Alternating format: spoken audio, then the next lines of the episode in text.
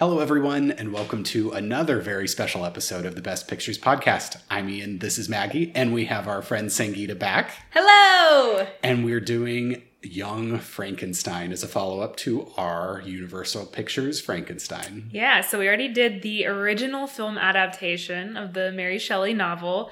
Now we are going to be doing basically an homage to that movie and a couple of the other Frankenstein films from like the 30s and 40s. So, Young Frankenstein, for those of you who don't know, which what have you been doing with your whole lives? Okay, Um, remember, Wait- some wait of us didn't grow up with cinephile parents. So the first time I saw this is when you made me watch it, like a couple, three I, years back. I feel like that's become like a motto for this podcast is like Ian's like, I didn't watch it until Maggie made me. Basically, our whole friend friend group. It kind I of didn't is. watch it Yeah. until Maggie made me. I'm not complaining. I'm just saying that's how it is. The the first time you guys were like, we're gonna put you in charge of movie night, I was like, this is what I've been training for. um, but anyway, Young Frankenstein. So it is a 1974 American comedy horror. It is directed by Mel Brooks. Um, stars Gene Wilder, Peter Boyle, Teri Garr, Cloris Leachman, Marty Feldman, and Madeline Kahn. So some of like the best like American comedians of the 70s for sure. Um, and as I was saying, it is a parody, or I would say more of an homage to the various Universal Frankenstein film adaptations. Um, because I think you know it is funny and it is a comedy and it is a you know a spoof, a parody, whatever. But it is also a really solid movie.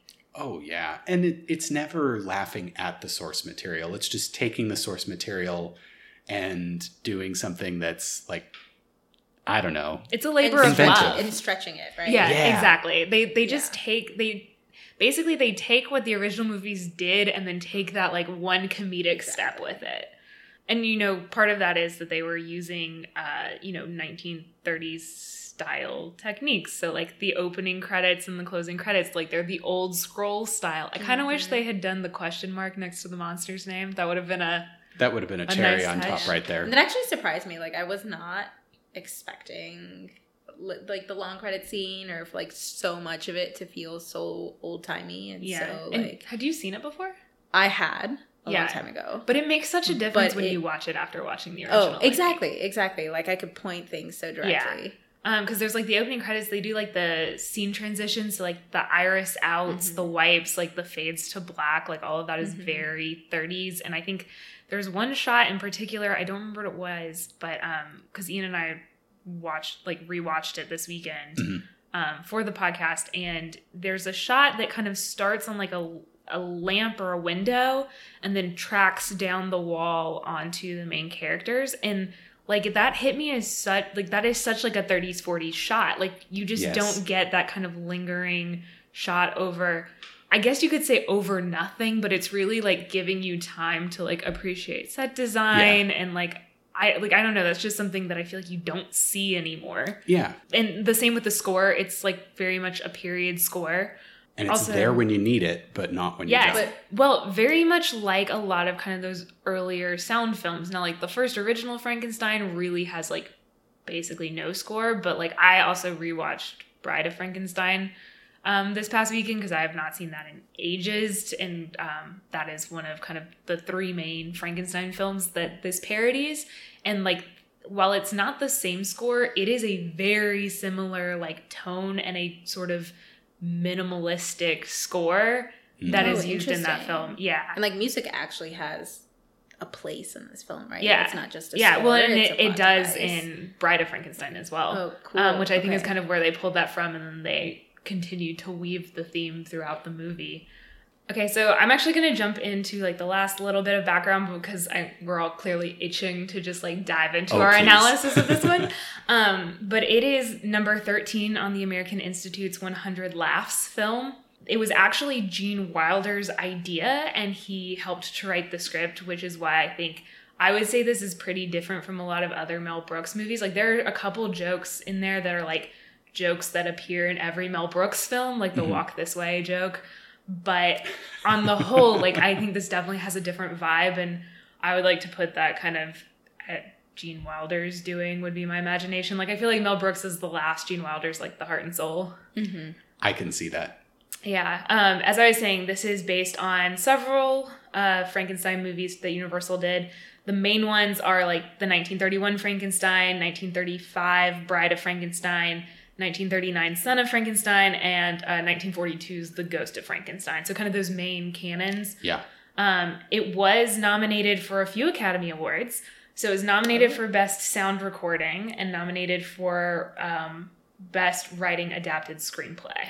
I'm really sad it didn't win for the I'm- adapted for screenplay. screenplay. There are a couple of other things that I definitely think it should have been nominated for, um, but we'll get into that. I think. Um, Well, and what Uh, would have freaking gone? Gene Wilder. should Yeah. Yeah, that's Yeah. the one. I'm like Gene Wilder. He was brilliant. He should have been nominated for um, uh, best actor. Um, it, then uh, a couple other awards. So Cloris Leachman and Madeline Kahn were both nominated for Golden Globes. Um, Nice. Yeah, and then Putting on the Ritz is number 89 in the American Film Institute's top songs in movies.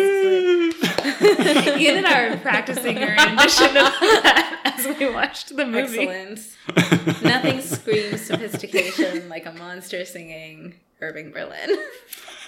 So good.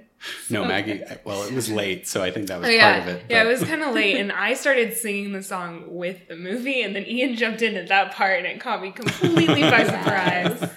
Yes. That's what I'm here for. Comedic Okay. relief. I think we're good to just dive into watch notes. That's the last little bit of like fun trivia I had. Oh yeah.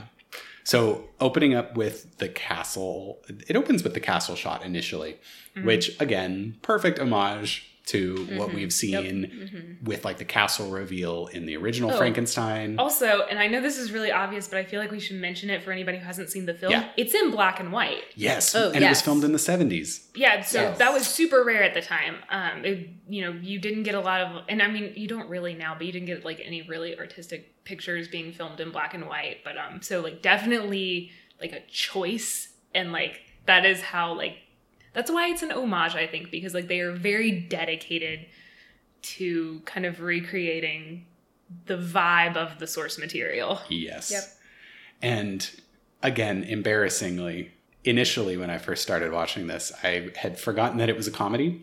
Um, because I'm just a horribly unsophisticated film watcher. Wait, when you Um, were rewatching it this time? No, no, no, no, no, no. Like when I had dusted it off the day after I had watched the original Frankenstein. Oh. So like we come upon the scene with the casket and the skeleton holding this box. Oh, yeah. And I was like, okay, wait a minute. What am I in for here? well, again, What's about to jump out and get me? exactly. Oh, this is why I love like the the brand of comedy in this film is like 100% like the type of comedy I live for because the entire situation is ridiculous. A lot of the jokes are just dumb. Dumb. But, But it- every character is so like bought into that world and they there are a couple times that they kind of break the fourth wall, but like very few. Right. And so like to the characters, it is so real and they react to everything so seriously. Mm-hmm. So like I love that. Like Yeah, I'm like I want and forth with the box. Yes, like mm-hmm. yes, like the corpse of the like Victor Frankenstein just holding the box and the guy trying to like pry it from his cold dead fingers basically. And it's like it's a stupid joke, but it's like just it's the same time it's like kind of subtle and it's just like I don't know. Well, it's and a- it's such an accessible joke, right? Like, Yeah. The humor in this movie is the kind of humor my dad can watch. Yeah. And, like most jokes go way over. Well, I think his that's a good point. You know, and I like I think that's what makes the movie so special to so many generations is that like it's not this it's not simplistic humor, but it kind of is, right? Well, it's the idea that there's like layers to the joke, Yeah. I think, where Exactly. it's like you can laugh at the slapstick the Exactly. slapstick comedy aspects of it, but then you can also laugh at some of the wordplay. But then if you have the background of knowing about the Frankenstein films, Mm-hmm. Exactly. it opens up like an entire new level to you. So like you really can enjoy it it's got at layers. any level. It's like Shrek. it's like an, onion. or a parfait, guys. Or a Everybody likes parfaits. Anyway. we very quickly move into the lecture scene where we get introduced to Dr. Frankenstein. Frankenstein. I- and may I note that there were many more women in the classroom this time. Yeah. Yay, 70s. Um, I also like literally my second note of my watch notes is Gene Wilder should have gotten nominated for this. I mean, he really should have. Well, he get he also just delivers like I don't know, probably I would say like six or seven monologues throughout the entire movie. Probably two of at least two of them are in this sequence. For sure. Yes. For sure. he kills it every single time. Well, and then you have the subtlety of what he did with the scalpel when he inadvertently stabs God. himself well, in the because you get you get one of his students who stands up and is the little he's- shit. Yeah. Oh, Oh my he's God. super annoying. Um, but uh, so Doctor, I was about to say Frankenstein, but we'll call him Frankenstein. Frankenstein. For now. um, yeah, for now. so he's giving the lecture, you know, about like neurology in the brain to his class of med students, and then there's one student who just kind of wants to needle him about it's. I, I think it's his grandfather, right? Yeah. Yes. his grandfather's work and he's like my grandfather was very sick man like you know we're not going to talk about it and like the student won't stop and he ends up you know giving this very kind of enraged mon- enraged monologue about like how his grandfather was wrong and like did stupid things and everything and at the end he like he at some point he like waves a scalpel to like make a point and at the end he's so like upset he like just stabs himself in the leg with it.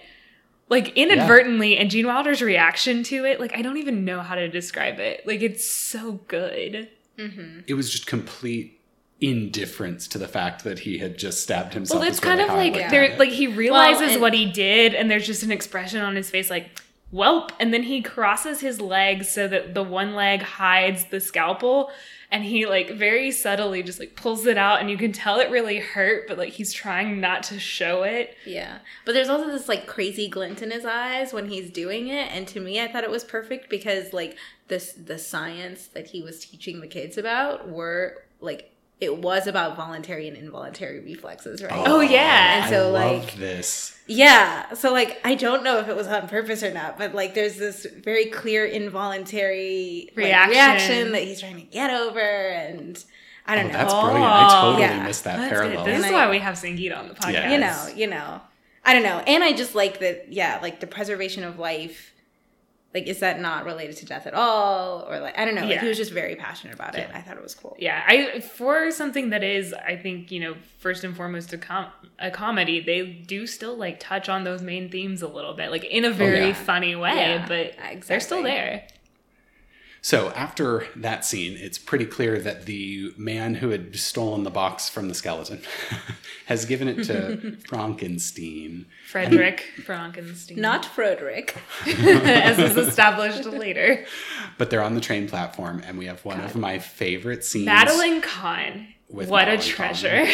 What a treasure. what a treasure! She is absolutely I a treasure. I love her. Yeah, so they're on like the um, foggy train platform, and she's his fiance. Um, and basically, they're like, she's saying goodbye to him so he can like travel to wherever it. Tra- it is Transylvania. Transylvania. Yeah, Yeah, but he's taking a train from like the United States. we assume the United States. I guess. I don't think they ever fully established, didn't. but yeah. Um, but their go their whole scene Even on that underwater. platform, their whole scene on that platform where it's like I I feel like it starts with like the tearful goodbye. She's like, "I'll just say it, you've got it, Mister," because she like can't well, express her love. what's taken me. Okay, how? What? What is the exact line? You I think I wrote it. it, down. You It's can do it better. How can I possibly summarize what's taken me a lifetime to realize? You've got it, Mister. it's so funny. Oh. well, and then he tries to be affectionate with her, and she's like all dolled up to go For like to a party, yeah. And she's like, "Oh no, not the lipstick! I don't want to look up with my. It's, it's all smeared." And then she's like, "Oh no, not the hair! Not the oh hair. no, not the nails!" Not and the then he like grabs her hands and she's like, ah, "My nails." and then taffeta, darling. Oh yeah, he like goes to hug her. She's like tap, and he like thinks that he's like oh a pet name. Oh, pet, yeah. And then she's like, no, no, no, No, no, the no. dress is taffeta. it wrinkles easily. Oh, and it's fantastic. When they do that close up shot of like him behind her with his arms around her, some of the fur on Madeline Kahn's coat collar gets stuck in Gene Wilder's Yeah. mouth. yes. And And, he's just like, And he's just like spits it out. But it's so, like, again, that's something where you're like, there's no way that was planned, but they just, the actors just roll with it. Because there are a couple things that I think are like definitively were ad libbed. oh. And like the actors just go with it. Like they're, I mean, Yeah. It's- oh, the entire time I was wondering, like, They're how amazing much of this was planned and how much of them Oh, is yeah. just being like intuitively funny Yeah. Mhm. people.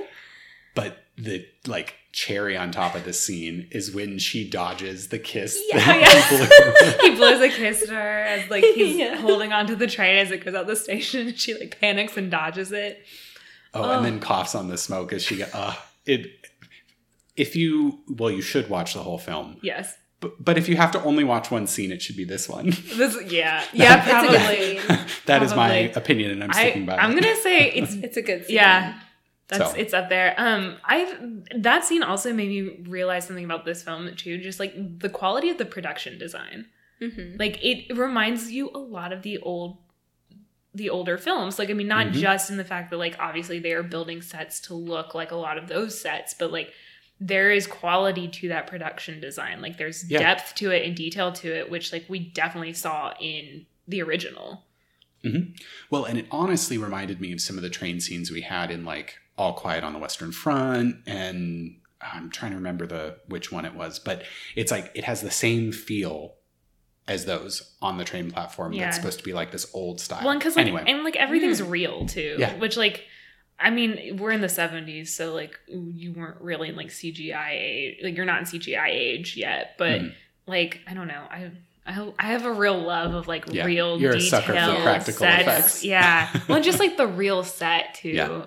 Well, people interact with it. right? Exactly, and it just adds like a depth and dimension. definitely. Totally agree. Um, and then we're also at the so we go from the one train station, uh, theoretically somewhere in America, undisclosed. We don't know. I mean, the accents point to America. Yeah, that's but- Yeah. would be my guess. Um, to the Transylvania station, which where we meet Igor. Well, they were wrong, weren't they? Yes. So of course, you know, in a throwback to the old Frankenstein movies, he's like, I thought it was Igor, because of course yep. Frederick Frankenstein is still insisting that it's Frederick Frankenstein. And so Igor's like, well, it was Igor.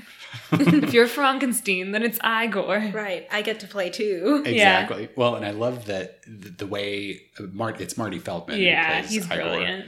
It's the the disbelief he has when Frankenstein is like, "Oh, I can help you with this hump." What Yeah, hump? what What hump? And, And the Just just, his just the one-liners great. awkwardness afterwards, like Gene Wilder's expression and how Yeah. he's just like, uh. Well, and mm, for uh. for an actor who is like so comedically gifted, uh, Gene Wilder is like one of the best straight men in comedy too. oh yeah, the, Yeah. like complete and utter. It's not stunned silence, but it's just like speechless. It's so realistic. That no, he's that in, is what it, it's like. That's exactly how I would, I would respond. Yeah. Like just It's just like the, What? there's like several things where like Igor will do something and Gene Wilder's reaction is just like I, I- okay, It's- okay. I can't. Yeah. Right? Well, like, Like, the- I'm not gonna ask. yeah, like the walk this way line. Yeah. where he's like, "Okay, walk down the the steps with this cane like yeah, this." so yeah, it's like walk this way. It's like walk this way, as in go this direction, or walk this way, walk like me, Walk like like that double entendre. That's like I said, that's one of the jokes that appears in I think pretty much every Mel Brooks film because in it's some a form. classic pun. Yep. It's fantastic. But then we get another one of my favorite lines when they go to the little cart and they have who we find out is Inga, the, The lab, lab assistant, assistant, played assistant. by the wonderful Teri Garr. So the incomparable of- Teri Garr. Yes. So uh, I would say there. So another thing about this movie that I think is really interesting is it is definitely a comedy, and you have three very strong female comedians Mhm. in it. Um, in Teri Garr, uh, Clor- Cloris Leachman, and Madeline Kahn, and so all three of them. Teri Garr was the only one who wasn't nominated for an award, but like oh, she holds her own Oh, a she holds her hundred own. percent. that's a And she's So with- good. Uh, Gene Wilder, like Yeah. most Oh, of yeah. movie. Well, and I think it's because Inga as a character doesn't have as much of like the just out there lines and she's a little bit more of a reserved, realistic character. I think a little. yeah, except Think she has about- lines like Think about "Lift Madeline. me up right here, right, right now." Right here, right here. Oh, oh, that. Yeah, Like, well, it's the lines like that. Fabulous knockers. Ugh. Why, Yeah. thank you. Well, but think about like the the outrageousness of like Madeline Kahn's performance and like Okay, Cloris Leachman's fair. performance. So in comparison, she is more Oh. subdued, but, But a- she's a- great. But in absolute terms, she's so good. Yeah, no, it's Yeah. there's not a there's not a bad performance in this movie. Because uh, well, because her role could have been like very damsel in Yes. distressy in an annoying or way, very like We talked like, about this. stereotypical or like very bimbo. stereotypical, and I felt like it just wasn't. Well, she right? she is technically filling that, That role. stereotypical Yeah. role from like movies of that era. But in a lot of scenes, Inga's like the most intelligent person there. Like she's the one who notices what's going on. She's the one Yeah. who, when they have the whole bookcase fiasco with the candle and like the Yeah. hidden He's like, passageway. hold that candle. Yeah, she's the one who's like, don't grab that candle. That's the one who that like trips the secret door. Like she's she's not stupid, and like Teri Garr just like lets her be funny yeah. Right. without making her have to be stupid. Mm-hmm. Exactly. And her line, roll, roll, Roll, roll. I definitely didn't get that joke the first time I watched that movie because I was Were probably you? I was 10? probably like eight. yeah. Yeah. So Just again, chalk it up to the list of movies that I've watched way too young. well, that that's the layers, right? Yeah, Like, Exactly. Yeah. that's the layers of Comedy. I think Ian, when we were watching it, you, you compared it to like some Disney movies. Well, where- yeah, it's sort of like you got to throw those little snippets in for the adults in the Disney movies so that Exactly. they actually want to watch them. Yeah, so, that So- they're like funny and entertaining on multiple levels. Exactly. This, I would say, though, leans more towards the adult comedy I mean, for sure. The "What nice What no- knockers" line, yeah. for example. right. Exactly. Also, on the ride to the castle, there is like one of my favorite exchanges, and that's when they're driving like through the creepy woods and you hear the wolf howl. Yes. And Inga's like, werewolf. And Gene Wilder goes, werewolf. And then Igor just says, there wolf. Werewolf. There There- castle. He's like, why are you talking like that? And he just goes, oh, I thought you wanted to. I find that so funny. it's fantastic. well, again, Igor is amazing, and he's the one that like I don't know.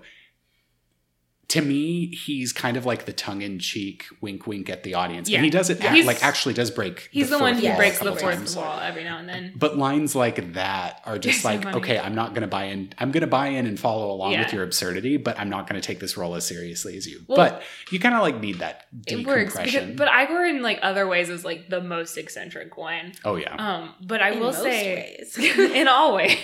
I mean he has a moving hump His for hump God's moves sake. from shoulder to shoulder. True. But it's, I just want to touch on the breaking the fourth wall for a minute because actually, what I had read was part of when Gene Wilder kind of came up with the concept for the movie and like approached Mel Brooks with it is he did not want Mel Brooks. He wanted him to direct, but not to, and to help write, but not to appear in the movie because Mel Brooks usually does appear Yeah. in some form in all of his movies. And I think Gene Wilder, if I remember correctly, his argument was that Mel Brooks breaks the fourth wall too much Mm. and is and he wanted it to be like a very kind of like s- this is a bit of an oxymoron but a serious parody which I think I'm on, totally on board with. And I think Oh, yeah, that agreed. there's a reason that Mm-hmm. I know a lot of people argue that Blazing Saddles is like the funniest Mel Brooks film, but as far as just like quality of film and good filmmaking, Young Frankenstein is the best. And I think part of that is because it leans into the world so strongly and you do Mhm. have very limited Mhm. breaking of the fourth wall and like Mel Brooks, I think he's a phenomenal writer and director. I would say not the best actor. I will come back after watching more of his films, meaning more than just this one. And I certainly haven't seen all of them. I've, I've seen several, but I mean, enough of a sample will give you a good yeah. feel Yeah. for what it is. But so they get to the castle, and we're introduced to another one of my favorite characters. This is um, played by Cloris Leachman, Mhm. Which Say that name 10 times fast. I will right. because it makes me think chlorine bleach. Um, She's not so because she's so acerbic, but because she's amazingly She's and so deadpan. funny. But like, Oh. so first of all, And- her name is Frau Blücher. I forgive yeah. my horrendous German, but it means glue. So every time that happens, we get a horse whinny. So again, love this character. She's super serious. So she is like that mysterious castle She's like ground like An not outrage. groundskeeper, She's but she's Mrs. Danvers esque. yes, but much Mm-hmm. less sinister. Like she's creepy and serious, but she's not like malicious in the way that Mrs. Danvers is. She's just misunderstood. Yeah. She's she's Yeah, I mean, a no one knows. crush. That- Mrs. her boyfriend. Right. She misses her boyfriend. Her delivery of that line. Anyway, but my favorite thing about this first scene is the candelabra she has is not lit. You pointed that out to me, and I never noticed that before. That is another thing that I like because I've watched this movie actually several times recently in preparation for this podcast, just because Because it's it never gets a old. national One, treasure. Yeah. it's October. And yeah, of course, and it never gets old. Yeah. But it's like every time you watch it, there's like some little thing that you notice that like cracks you up and makes Oh, you yeah. giggle. So that was it for Maggie. I'm actually kind of amazed I pointed that out. I yeah, but yeah, the candelabra isn't lit, and she as she's like walking them up this staircase, she's like, "Be careful, the staircase is treacherous." And you're like, "Well, if you lit the candelabra."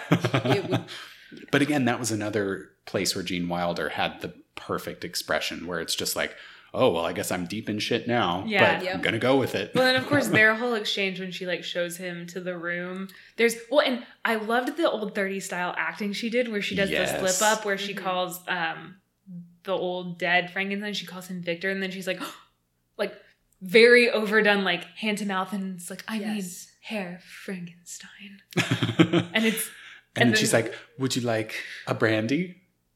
And then she like turns to leave, or he's like, no, she like turns to leave, turns back around, some more milk. Warm milk. But the way she moves her head, where she's just kind of like looks down into the side in a Yes. way, I just did it reflexively. This is too much of a Like, visual It, episode. it really is. That is another scene that is definitely worth worth watching because the physicality of Cloris is on point. Also, I think we've addressed this in a couple other movies before, but the rule of threes.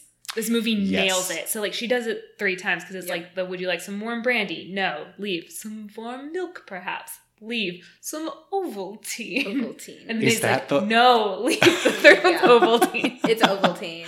And he's like, I was beg so you, distracted leave. by her like Which acting Ovaltine that- is disgusting, so I get But it. then and then of course you get like the kind of overdone uh shot in the mirror of her like Mhm. kissing the portrait of the grandfather chic and saying like good night victor and then gene wilder's like expression when he like sees it it's so 30s i love it definitely a period. Well, it's like a period piece. Anyway, like you said, a serious parody. yeah So we then cut to Frankenstein.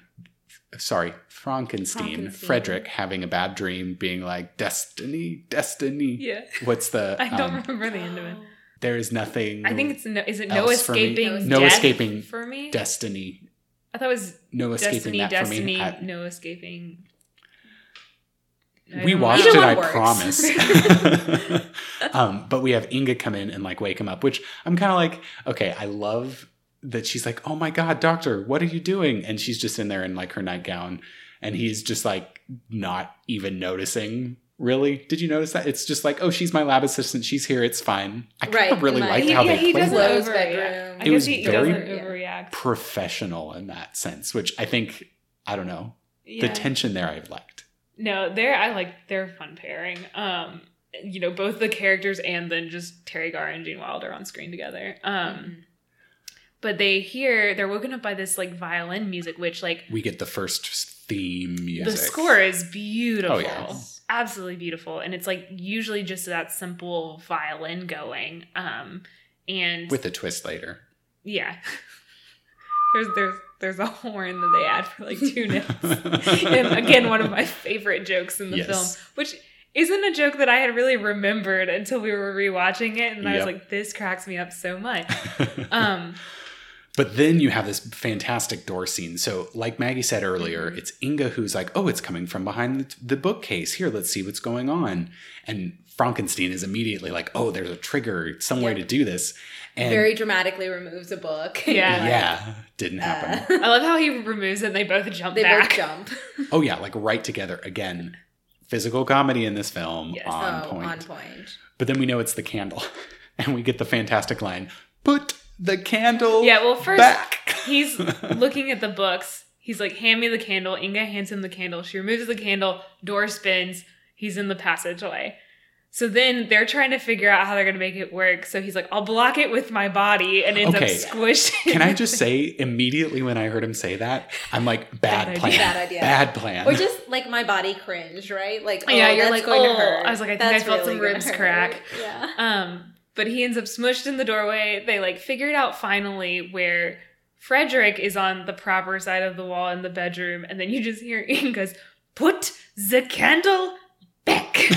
and it was the same delivery. Again, yeah, this was, I think, another like rule of, well, this was not a rule of threes, but again, it's a, a similar it's- thing yeah. though, where like they're repetition. they're turning yes the repetition. They're turning the joke kind of back in on itself, and they they never take a joke too far.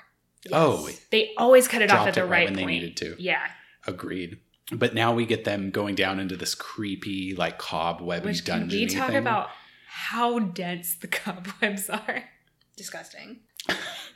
But uh, another one of my favorite like letdowns in this particular scene is you have all of this buildup coming to a door, and Frederick grows to turn the handle, and the handle just crumbles. Yeah. That is that is a good point. Where like all of this comedy in this film is like based on. So we all know the trope of the Frankenstein Yeah. movies. We all know that they're monster movies. We all know that they're like horror movies.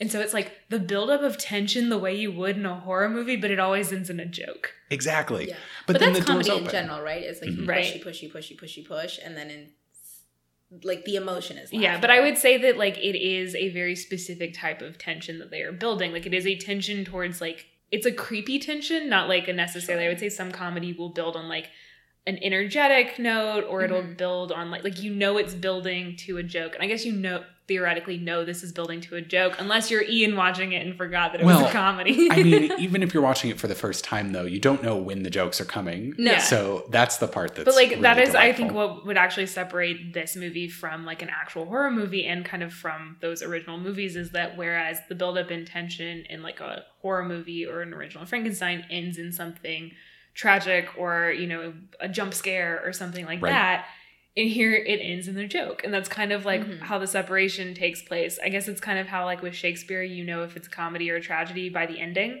like Right. if they get married it's a comedy right. If they if die, they die it's, a tragedy, but Yeah. everything in the middle is like up for grabs But it's great. Then we get the one of my favorite scenes with the skulls yes. and how long they've been dead. So it's like Yes. two Two years, years, yeah. one year, six, Six months, months. freshly dead, and it's Freshly Igor. dead. yeah I literally jumped. singing singing actually a judy garland song from the 19, uh, 1930s judy garland mickey rooney film Oh, that's amazing. strike He- up the band Ugh. guys watch it Nice. Igor cracks me up in this scene too because they end up going through the next door, and Igor's like, "Oh, it looks dangerous. You go first. Yep, yep.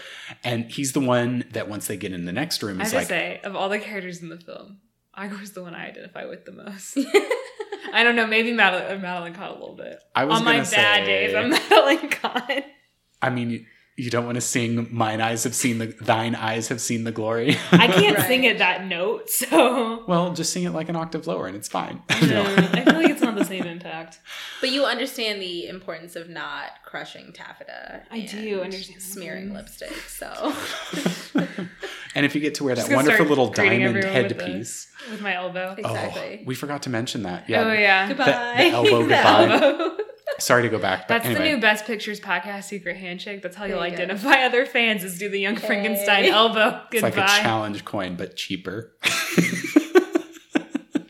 so we're in what we learn is the, the um, laboratory, but we have this switch scene where again Igor's like in self preservation, you do it.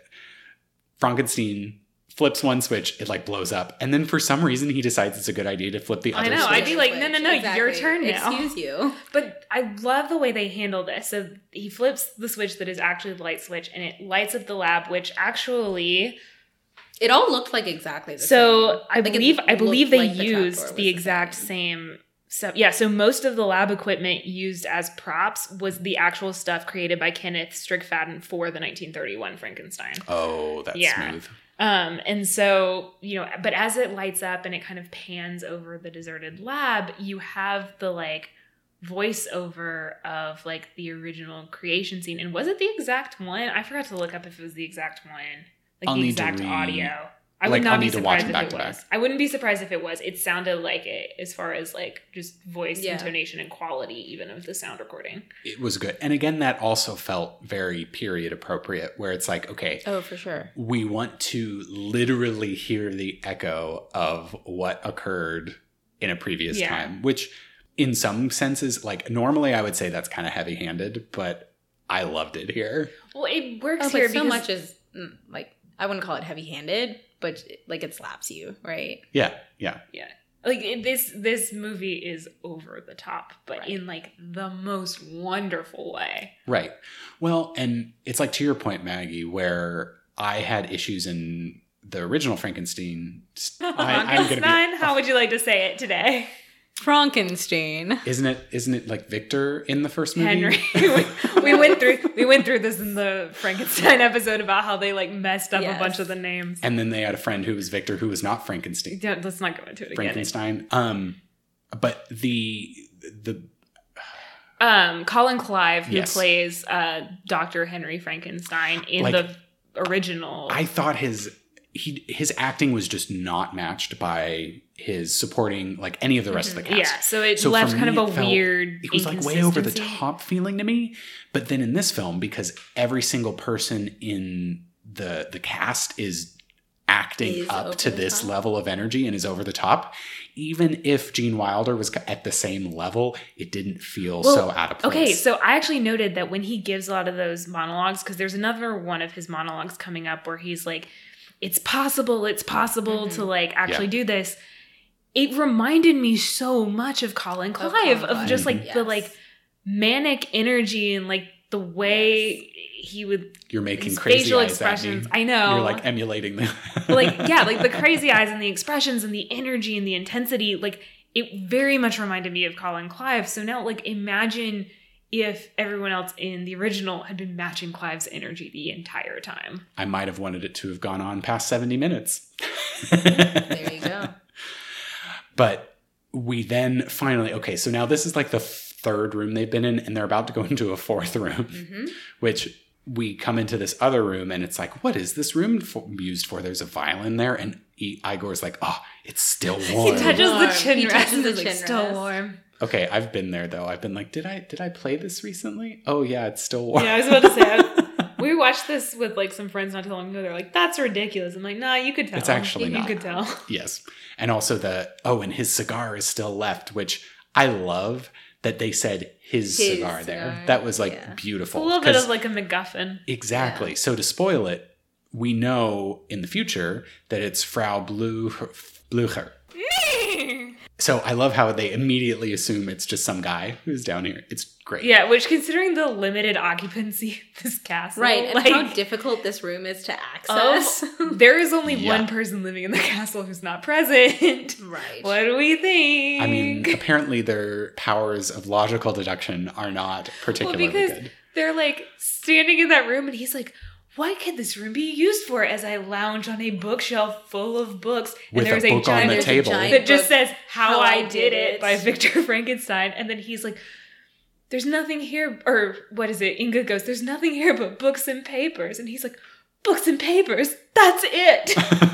and it's a private library. Yeah. Oh, delightful. Well, and then they do too. There's one more thing I wanted to mention because they do this a couple of times with Frankenstein, Inga, and Igor, is where they have the three of them standing kind of in a line from tallest to shortest, so from Frankenstein to Igor.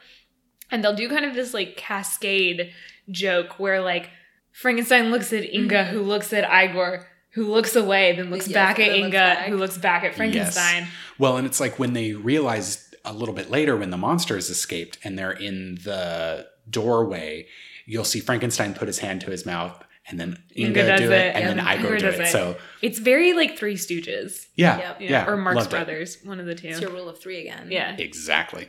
So the next scene after they finally discover what this is is where you have Frederick reading the the book How I mm-hmm. Did It. And he decides that like it's possible they're gonna make the monster. Exactly.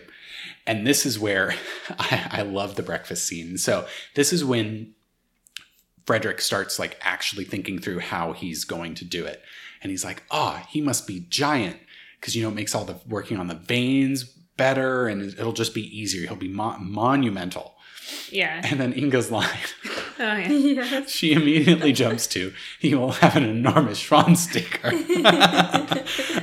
and Frederick's, well, that goes without saying, is just the beautiful rolling with it. Well, we also just have like this great one of my favorite transition, like scene transitions, Yes. and probably just film in general, where you have Igor has drawn a sketch of what the guy would look like, and they hang it on like a hook in the fireplace where you normally like put a pot, and they let it go and it swings, and then that transitions into a swinging hanging body. Mhm. Which this entire graveyard scene, like straight out of the original. Oh yeah. Oh, except they did not remove their jackets. They did. I noted that too.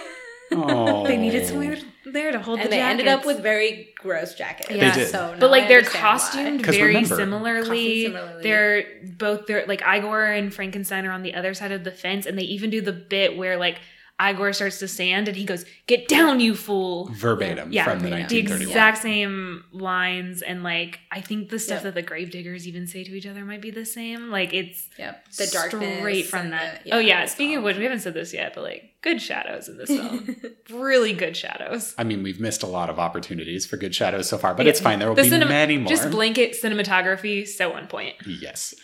So Especially considering that like black and white's not a thing right now. Oh yeah. Yeah. You?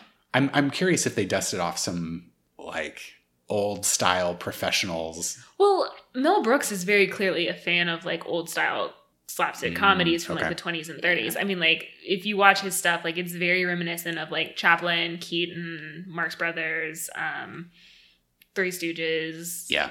Laurel Yeah. and Hardy. Like it's a lot of that kind of joke. And so like you can tell like obviously a fan of the old slapstick comedy, clearly with his adeptness at directing a black and white film in that 1930s style, probably familiar with a lot of other Mhm. stuff from that era. Yeah. Mhm. So we they get the body.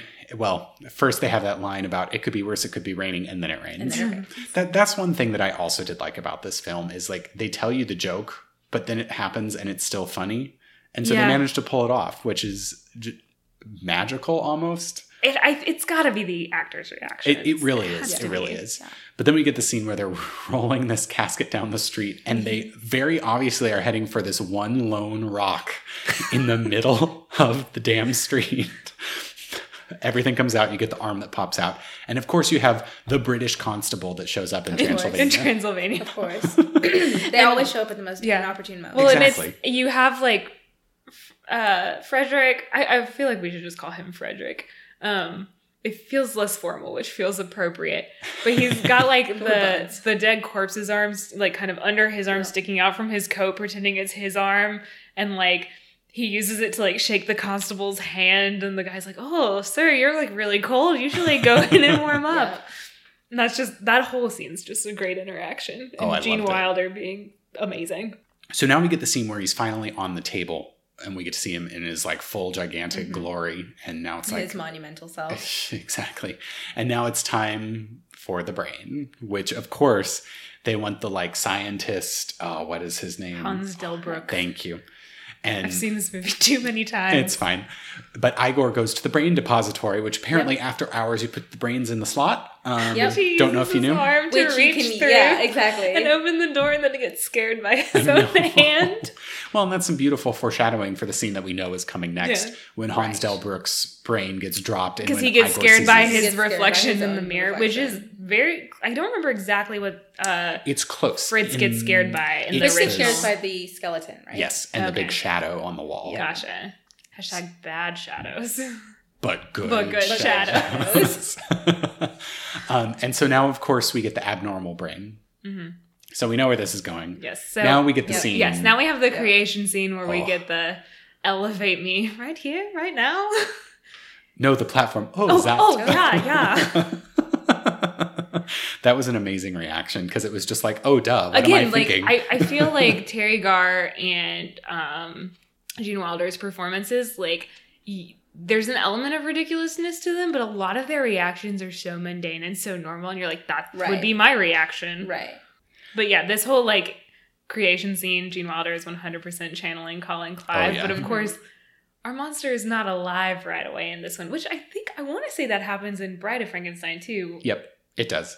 Okay, yeah. Well, where- not no. okay. In the original Frankenstein, that was the case. I thought. No, no, no, no. No, he his- twitches his- his immediately. hands I think I think it might be Oh, Bride right. or maybe Okay. it's Son, where like somebody comes in and they're like, "The monster's alive," and no one believes them, and they're like, "Whatever." Interesting. But I love the. well, if there's anything that science teaches us? It's to accept failure with quiet dignity and grace. Throws tantrum. Starts beating the monster, like choking the monster, and being Well, like, and that's "What where have you done to me?" I wonder if he started his heart by beating the monster. Oh, there you go. like Oh, I don't yeah. know. It's like CPR. Yeah. It's pretty fantastic. So we end that scene and we finally get to see the like townspeople scene where we're finally getting some of this like okay we know that if there's a frankenstein in the mansion There's going to be a monster oh, sooner yeah. or later, and we have this constable character. oh, with the ratchet with, arm with this Oh, arm. he's got a ratchet arm, but he also has an eye patch, which he keeps a monocle on in that eye. oh and want to talk about ad libs that monocle falls off picks it back up breathes on it wipes it off and sticks it right back Ian on his was eye like, patch I wonder if that was planned. I was like, it has to be. Like, surely, but it's that. i'm not sure it was planned i don't know i, I, would I, love it think, if it I would think it wasn't, but um, that that actor does like a great job, and he's got this just outrageously strong accent, and like everything he does with the one Footsteps, arm, footsteps. footsteps, footsteps. Um, everything he does with that arm is like, of course, super like rigid, and there's always this like kind of mechanical noise to it. yes so Yeah. We know that something's about to happen because he's going to go and investigate Yeah. very serious man So they discover that the monster's awake because No, it's they making don't no- yet. well, they, it's making noises. They're at dinner first. I know. I'm trying to. Well, yeah, us but right. you love. Remember, I do love this line. Touch my food, and then he just like Yes. I'm like, we have to talk about the touch my food part my food, and because he grabs it. exactly, Inga's like, why are you so down? You haven't even touched your food, and then again throws another tantrum. Yeah, but It's there's also like they hear the monster making noises, but at first he thinks it's Igor quote making a yummy noise, which that line just cracks me up. I love it. But yeah, so the monster's awake. Bad timing because the constable's coming to visit. So I think I think this is another one where they have the knock on the door and they do the kind of cascaded Yep. look. Um, well, but they have the whole charade scene first before the constable even gets there. So they go down to investigate the Oh, yeah. noises, and Well, this is another example of where they take what the original did and Yep. they take it the one further comedic step because you have, you know, the monster kind of looking like it's learning to walk and Frankenstein's there and it's Yep. like, you can do it. And then, of course, And he does his "It's alive." yeah, and Yeah. Igor does like lights a match and the monster freaks out, so we learn it's afraid of fire. But then it starts choking Frankenstein, and in you know the normal move or the not the normal movie. In the original movie, they just sedate the monster. And this one they have to play charade. Yep. it's like three words, first words, syllable, first syllable. rhymes like with. Head. Yes.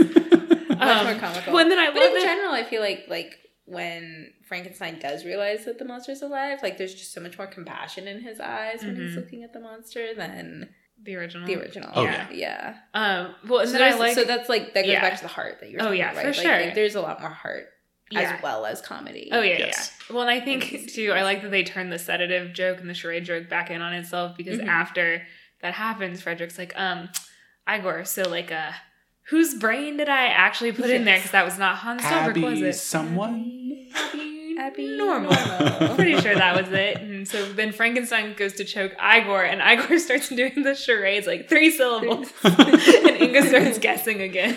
but I again the what they guessed is sedative, which instead of sedative, I'm like, okay, come on, Give him y'all. a sedative. But then you have the knocking on the door, and the Which- constable's there. Yeah, Shows uses up. his hand as a knocker. Beautiful, beautiful. And And, then we have kind the of foreshadowing. exactly, and we have the dart scene, which Yeah. is only important because the darts go through the window and end up punching holes in the constable's Yeah. tires, which is great. But so they have again, this- you have like the joke, and then it kind of gets they they carry on the joke, but they carry it on like the right way. They don't Right. beat it to They death. it They too just like let it happen. exactly. But yeah, basically he's like, you know, no, no, no, no, I'm, I don't have anything fishy going on up in here in this castle. exactly. That that was a verbatim quote. Right. right. But now we get to see um, Frau Blucher. Blue, blue. you said it right. That's the closest any of us is gonna get. Roll yeah, with it. Sorry, Own I'm trying. I'm embarrassed by my lack of I don't really miss it. cosmopolitanness. Anyway, We forgive you.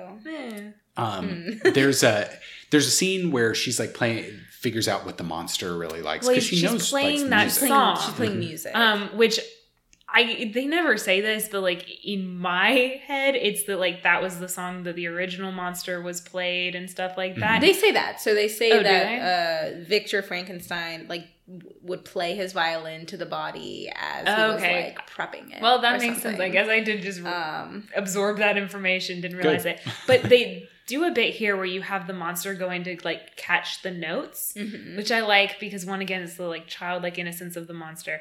but that is actually done in Bride of Frankenstein. So Oh, interesting. Yeah, so we It also- reminded me of the light scene when he like Oh, yeah. out for light. Well, they have, the and original. this is going forward in Young Frankenstein a little bit, but they have, you know, that the blind character played wonderfully by Gene Hackman. Yes. Um, for so much comedy, that is actually there is a character, a blind character in Bride of Frankenstein who Mm. sort of is the first one to show the Yeah, monster too. like acceptance and friendship, and Yeah. like starts to teach him how to talk and like Ah. what is good and what is bad. And the monster finds the blind man by the blind man is playing a violin, and the monster hears the music, and he, he's like catching the notes and Oh, stuff. nice. So, yeah. So back to this the scene where Frau Blucher is playing the, the violin. Mhm. It's like they start asking her all of these yes no I questions. know what you're leading up to. And she's I'm, like, I'm- yes, and then plays I'm like, doing the thing that Ian stop. did while we were watching it, where I'm starting to giggle in anticipation of the joke I know is coming. But I love that scene because she you use the violin to like build tension because you have that rising double stop figure Yeah. that she Mhm. plays after saying every yes, and And then finally he was my, My boyfriend. boyfriend. the delivery in that is amazing. oh, so perfect. And so- I'm it's so amazed that nobody cracked. Oh, because me I would too. have. But I love it because it's simultaneously so dramatic and so diminutive. Just so, So- ridiculous. so ridiculous. Oh my god. So that again, now the monster's out. So we know the monster is loose. Talked about that uh, the other scene where the three of them put their hands near their mouths, like, oh god, what's going to happen? Yeah. And now we get to the parallel to the Maria scene from Yep. the first Frankenstein, Mhm. which where he throws the little girl in the water. yeah, she doesn't get thrown in the well. I'm gonna just like ruin that now because I was really worried. Then she gets Uh, catapulted okay. off of a seesaw, but like Into into, her her, bed. bed. Into her bed. I was worried, but also the little girl this time was a lot more demanding. she really Um, was. So I would have been a little more okay with her. she was like, "Sit down." I And was then like, sit down, is that is do one thing. this. Like this movie, I think down, does girl. not quite capture, and that is just like the sweetness of the like the tragedy and the sweetness of the monster Yeah. in those moments in like the original and then again in like Bride of Frankenstein with the blind man the monster like this movie doesn't quite capture although it the blind man still breaks my heart in this one because we open it's him praying and he's like just Yeah. praying for a friend and yeah. that gets me every oh. time Oh. man But like to go into that scene more, like I felt so bad for the monster in this scene because this blind man, like Like he's ladling hot soup Ladling and will soup. miss the bowl Yeah. and like it goes into the monster's lap and the monster for for a monster that like freaked out and was like strangling Frankenstein. He's so patient. With He really man. is. He really is. It's because there's no light involved. It's fine. Well, they do light the match to do like the except cigar. it was his Oh. finger. Except for he accidentally lights his finger Yeah. instead of the cigar. But again, that is from like the Yeah, Bride of Frankenstein, where he like teaches the monster to smoke. Oh, nifty. Yeah, But, I but love that's that. when the monster runs out. is When he Exactly. lights his finger Yeah. on fire. but one of my uh, uh, favorite ad libs in this is I was gonna make an espresso. At least I'm pretty sure that was an ad lib. But oh, loved that one. So we now get a scene where they capture the monster for the first time, and they're luring him with Frankenstein playing Yep. the violin. Yep. Which, okay, every time someone played a violin here, I know it was comedic for effect, but my heart hurt for how poorly they faked it. Dude, you can't even talk. You play viola. okay, you know what? At least I don't fake it. my my heart hurt too, Anne. You, you might as well and for all the Sangita rest. plays violin. You might Yeah. as well for all the rests you have. Hey, counting's hard. Wow. Who would you- And you're in a different class, so you get points for that. Dude, I thought you were a violin. We have a player. No, you violinist. got I am. it. I, so am I. You got to trash talk Oh, the okay, viola. fair point. Hey, what but at violin least player at least I'm going to be warm longer when I have to burn it for firewood in the ap- apocalypse. well, at least people don't want me to burn my instrument for oh, firewood. Oh my goodness. but anyway, they have the monster. He's back in the room, and this is where Frankenstein is bringing, as Maggie said earlier, the heart to it. Yep. And he's like, "Do not." He's going to go into this room. You have in the castle. You have Frau Blucher. Inga and Igor all there, and Frankenstein's like, okay, do not let me out of this room. I'm going to show him love and transform him. He goes into the room, and immediately is like, Oh let God. me out, let me out. but, me out, let me but out. Frau Blucher is like, no, and like covers the door in her dramatic, Yeah, very with dramatic. Again amazing physicality, Mm-hmm. and he's still in there. And then we see Frankenstein. This this whole scene here, he's like, oh my be. then Frankenstein's like, "Oh, this is a good boy." Like this Yeah. whole scene was like, First he turns around just goes, Hey there, handsome. And the handsome. monster's like, "What?" What? I love it. And then he's like, Yeah. "That is when okay, so he's been Frankenstein." Yeah, he's been insisting that he's Frankenstein. and this is where he's finally like, "No, I'm Frankenstein." So this, Right. like, I love that transition. right. To, Like I Yeah. take ownership of it's you. a good moment. Um, You are not evil. Also, can he be my hype man for everything? Because I got like super pumped. you were like, yeah. I was like, Yeah, yeah, the monster is a good yeah, boy. we are good people. This is Exactly. great. And then this is where we go into the presentation to the Transylvania Academy of Science. Science. One night only. when you're blue and you know where to go to. By Jane. Um, yeah. So this is where we have the putting on the Ritz numbers. yes, it's real. I mean, it's great. He's like his trained puppet. He even like treats him after the monster Yeah. does. Yeah. Yeah, so first he goes through a demonstration of like he can walk forwards, he can walk backwards, and then there's that one bit where he turns around and just like pops a treat Pops in the treat in monster's him. mouth. yeah. Because he's a good boy. exactly. Boy. I'm surprised he didn't pat him on the head. He probably couldn't reach. Yeah. But um, we get a stage light that bursts. Which can we appreciate that once again we're using practical effect. I mean, not that I'm sure I don't know what other options they would have had, but they're doing the same thing that they did like in the 30s movie where like the actor Peter Boyle playing the monsters on like platform shoes and they're shooting him from low angles to really get like the height to the monster. Yes. Yep. Gorgeous. Yes. I agree. So we then get a burst stage light, which Mm-hmm. throws everything into chaos because again, we know the monster does not like fire, does not like bright, like flashy Mm-hmm. stuff. And so this is where the monster gets taken into custody. He's chained up. He Because apparently people just keep lettuce under their seats in the old time movie. Yeah, theaters. that was the part that I was way. like, they're throwing things at them and heckling them. I It- just oh. I accepted that so quickly too when it happened. I was like, of It's course. like you get some lettuce, you get some lettuce. but that's when um when we have him chained up and we again have a throwback to the original where you had like Mm-hmm. Fritz terror like terrorizing the chained up monster and this time we have Yeah. like a policeman doing it. The monster strang- strangles I think the policeman, kills the policeman, rips off the shackles, yeah. Yeah. goes to run amazing amok. parallel. Now, what I think is probably in the same, like in a parallel timeline, is Mm-hmm. when we finally get um, Madeline Kahn's character She coming. returns. She returns. She does. So, well, wait, before she returns, like you get that Inga and Frankenstein hook up. They're up on the platform, Yeah. up in the ceiling. Frau Blucher comes in and is like, Where are you? Where are you? It lowers down. Da- They're da- And they're there there, with and their she's like, um, post-coital your cigarette. fiance's here. And Which I love was- how chill Inga is about that too. yeah. oh yeah, Inga's just like, eh, I'm here for it. Right. Right. But you have Madeline Kahn walk up in this amazing fur, get out of getting out Yeah, of this she's got like the the full fox stole Exactly. around her neck. and Oh yeah, head, feet, Yeah. everything. shoulders, knees, and toes too. Mm-hmm. Um anyway, you have Igor come up and basically Immediately start hitting on her, but then there's a bit, and apparently I read that this was ad libbed, where Marty Feldman just goes for the fox stole and it like kind of like kind of like a dog almost. yeah. Yes. And Madeline Kahn just like whacks him on the head with her purse and is like, "Get off, get off!" It was beautiful going And with the everyone flow. else just doesn't react.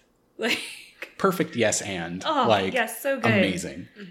And there's tension between like uh, Madeline Kahn's character and Inga. Yeah, because she's like, "What do you help with, Inga?" And she's like, "Oh, we have intellectual We were in discussions." fact just having one. He's like, oh, no. So uh, we then we then actually get the jail scene. Yeah. Then after the jail scene, we get a uh, just Madeline Kahn and Gene Wilder together. He's so melancholy because He his monsters escaped, and he's like holding her mirror. He's like on the floor, kind of hugging her leg as he holds her mirror while she like whipped. yeah, well she like kind of I guess does her makeup before bed. I don't Yeah, I know don't exactly know. what she's doing, Listen, lipstick smears. but there's I love when she's just like. Darling, don't worry about it. It'll be okay. like mm-hmm. clearly does not mm-hmm. care. I love it. It's oh, I love it Oh, so so much. And she's like, "No, you can't stay with me. You have to wait until I'm completely and totally legally yours." But then they do like the like the goodbye. He's like good night. She's like good night. I Good love you. No tongue, no tongue No in the good night kiss. So then we cut to her brushing her hair, or should I say, like beating up How do her you hair? describe the way she brushes her hair? It's more like she has the brush and she just kind of like flicks the ends of her hair. She's doing like multiple mini hair flips with her brush. As you do. It's pre curling iron. It's how it's how it's how I brush Yeah. my hair every morning. And again, Like, she's yeah. singing, "But This mine is why eyes, it thine takes eyes me have seen so the glory." I'm so long to get ready in the morning. Exactly. I was wondering why it took you so one long. one hair strand at a time. flip, flip. But then we get a parallel to the scene in the 1931 Frankenstein where The monster, the monster comes in yeah. and basically takes her. Well, he doesn't take her in the original one. She Correct. just faints, No, he, uh, but in he this one growls at he her. yeah, in this one he takes Madeline Kahn, and we have that leads to it's not yet, but it will lead to what I would say is the only like cringy joke in this film, and the only one that I don't think. Yeah, we can go ahead and well. talk about it. Yeah, It's- so there's like kind of a rape It's joke. kind It's- yeah, I would agree. I wouldn't say it's kind It of a is rape a rape joke um, with like the monster and Madeline Kahn's character. Um, and I would say of the entire film, that is the only part that I don't think ages well, which I think is saying a lot considering that like that's a this good is a thing. 74 film. Like Yeah, it's it was icky. Now, like after that scene, there were some pretty good lines. yeah, when and Mhm. it I, f- I feel weird saying like it ends up being funny, but like they they do circle back on that joke in a way that's like not icky. Yeah, because the what happened? So the monster like forces himself on her, Madeline Kahn, and Yeah. then she starts singing and becomes into it. And that Right. same like singing part comes back on Yeah. Frankenstein and, And Inga's Inga. wedding night. Yeah. So right. like I get that joke parallel, but again, Yeah, it's yeah. now even between Madeline Kahn and the monster in the end, like there are some fun little lines. They're like, "Oh, Oh, you yeah. little zipper neck." Yeah, because they're Zipper well, and they're like married at the end. yeah, exactly. Right. So Which doesn't 'Cause he make has that a, o- what, a doesn't make that joke okay, No. but like we'll just yeah, we've said the rest of the movie is fantastic. exactly. Um, so I really liked the way that they had the search scene, party scenes as well. So you have Mm-hmm. the ratchet arm uh, constable, not constable. yeah, I think Is he a constable? I guess. Yeah. Like rounding up the search party, and they're like, "Here, let's go!" And we get this Again, fant- a very equal opportunity mob. Yes. Yeah, Unlike they- in 1930s. They're searching through the woods, and one guy just straight up runs into a tree. It took me to the third watch to find like see that it was Oh, perfect. Well, when we were watching it with our friend Emma, she was like, "That would be me in a mob." That's amazing. So now is when we get another parallel to the capture scene where they're playing that mm-hmm. violin music. yeah. So this. God, this was one of my favorite jokes, and it is one that I did not appreciate. I would say up until very recently, watching the movie, where you've got like lightning happening in the background, Inga Frankenstein, um, and Igor on top of the tower. Inga's kind of like looking out. Her hair's blowing in the wind. Frankenstein's playing the violin with the monster's song. He's really into it. Igor is sitting there with a horn and like very clearly, if you've ever played music, he's very clearly just counting rests. Oh, and he is putting all of his mental energy into counting those rests. It sounds And- like it takes him a lot yes, of mental and energy. more rests. and he's just like counting forever, and eventually just gets up, walks up to like the megaphone Frankenstein's using, and then just plays like, Da, da, da, da, da, and the guy sits back down and is like counting more rests. da. okay, no. Here's the thing. So funny. If you are a wind or brass player, Or a you viola are player. or a viola player, you get paid the big bucks to count all those damn count- rests I and was come gonna in say, on the Sangita and I as perfect violin place. players Exactly. wouldn't know what We that's wouldn't know what like. that's we got to like. actually play our We're kinda instruments. showcase the yeah. whole It's time. a skill. Hmm. Hmm. I'm doing a Madeline Kahn hairbrush right now. You can't see. but we get the monster back. They make him climb up the fucking wall. Oh, okay, yeah. like I And was it like, looks very come difficult. on. But I love that the whole time Frankenstein's like, yes, you can do You it. can do it. Again, the Hype hype, man. man. we all need in our lives. yes. But this is when we get to the transference. yes. Which is a hilarious scene. Did Because you- they've basically just decided that like the way they're gonna save the monster is that Frankenstein is going to transfer part of his like not his brain mental Consciousness? ability? I don't I don't know. know. He's His not abnormalness. transferring something. the transference is almost complete, but the mob is coming in, and it's like Mm-hmm. they, cut use, off. They use the constable as like As a bat. the battering ram. It's amazing. Well, again, because he was knocking, Which and is now again like, like, a ratchet parallel to arm, the yeah. knock, right? yes, loved it. So they come down, and all of a sudden, the monster they get into the um, Well, because it's been established that like they have to wait a certain amount of time Yes. for this transference to take place, like not a second more, not a Yes. second less, and the mob comes in with like I don't know, like four seconds left or something like that. And they, I think they pull the plug a little bit early. They definitely They do. do. yeah, which is how we later find that Frankenstein oh, has some of the monster's consciousness. Yeah, which is interesting. But this is when you get a very eloquent speech by the monster who now has much better eloqu well, eloquence? Yeah. Just Vocal mental capability. Like can talk, right. can actually sing putting on the Ritz. Yeah, yeah. Um, Showstopper now. so that's really the like end of the townspeople being afraid, I believe. It's it's like the climax of the movie. Yeah, exactly. So then we cut to what we find out is Inga and Frederick's. Well, it starts. night. It starts with uh no, it, yeah, it's Inga and Frederick first, but apparently we've had a double wedding happen. Yes. So it's Yep. Inga and Frederick, and then Madeline Kahn. Who, her character's name is Elizabeth, but like guys, it's just it's Madeline. It's Madeline Kahn. Kahn. Um, and the monster, who which you have like so Inga and Frankenstein come in. We spend like a couple minutes with Mhm. them. And then we cut to Madeline Kahn and the monster, and the monster's in bed with reading glasses, reading the Financial Times. the Wall Street Yeah, Journal. The Wall Street Journal. Yeah.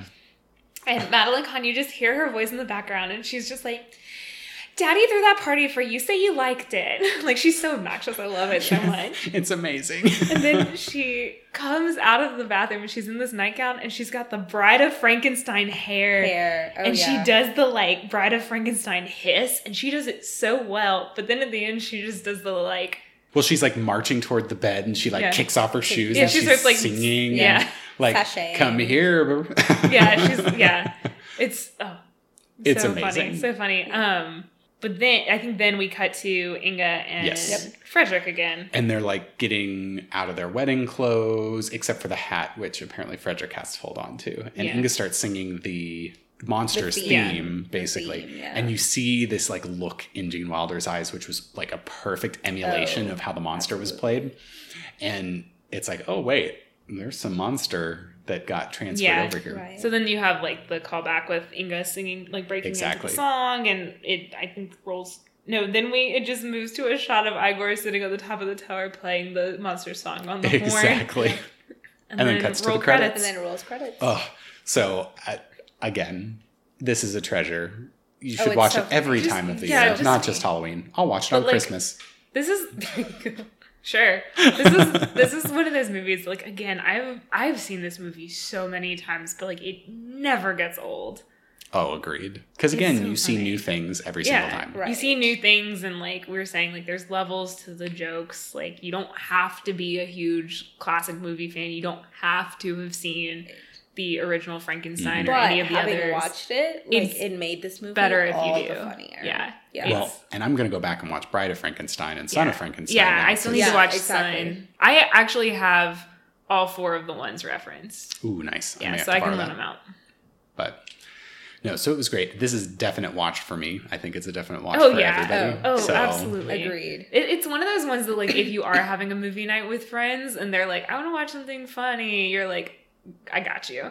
Mm-mm. I would say it's also it's a I think this would be like a good gateway movie if you are like a really big classic film fan and maybe you have friends who like aren't quite there yet to where you're going to be able to show them kind of the more old school stuff or like show them the stuff from the 30s because I think there is sometimes with like 30s and 40s but especially 30s mm-hmm. movies and those like early sound films mm-hmm. there's like a little bit of patience required and like There's some getting used to. yeah, right? it's because it's a definitive style. They're learning the technology. The pace is generally a little bit slower than what we're used to in like modern movies.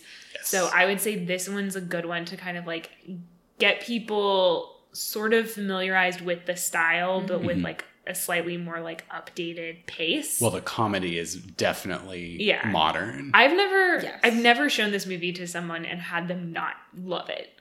You had a look Yeah, on your face I'm- like you remembered that happening, well, and no, I was no, no. like, I I was just like, "Are you sure? Did you ask everyone?" no, I haven't shown it to everyone, but everyone who I've shown it to has liked it. yeah, there you go. So again, that is not me trying to say you shouldn't watch it because it's amazing and a treasure. No, no, So. it's it's the whole movie is a treasure. it's just a treasure. Everyone's a treasure. It's all treasure. it's good. it's really good. So, Highly recommend. well, with that, I'm Yeah. Ian. This is Maggie. Oh, let me tell people how to get in contact with us. No. What do you care? You don't even look at the social media. I run that. Um, any, anyway, if you want to get in touch with Ian in particular, like you can still go to the social media. Don't worry, I will pass it on. Um, but yeah, so you can find us on Twitter or Instagram. We are at Best Pictures Pod on both, or you can email us in at bestpicturespodcast at gmail.com. Please subscribe, rate, review, especially like review and rate because that is how other people will find us. It will help us move up like the iTunes charts and like stuff like that. So, anyway, for people who have, thank you. And with that, I'm Ian. This is Maggie, and of course, our special guest, Sangita. Hello. and thanks for listening.